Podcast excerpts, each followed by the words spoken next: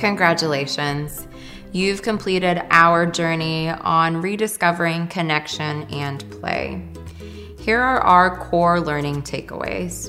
First, we as humans are tribal and biologically wired to have safe and trusted human connection, as well as to associate play with safety and resourcing.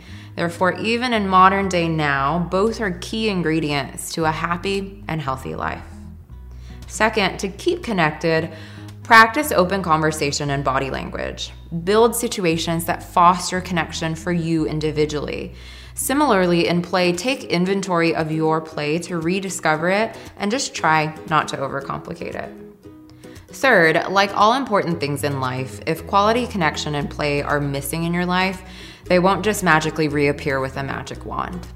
We need to invest time and effort into rediscovery and reintegration to build connection and play back into our toolbox of sustainable health and happiness. Want to keep the conversation going or share what you've learned? Head to the Social Spark link in this journey to see ideas and prompts to keep the conversation going within your circle of teammates, friends, or family members.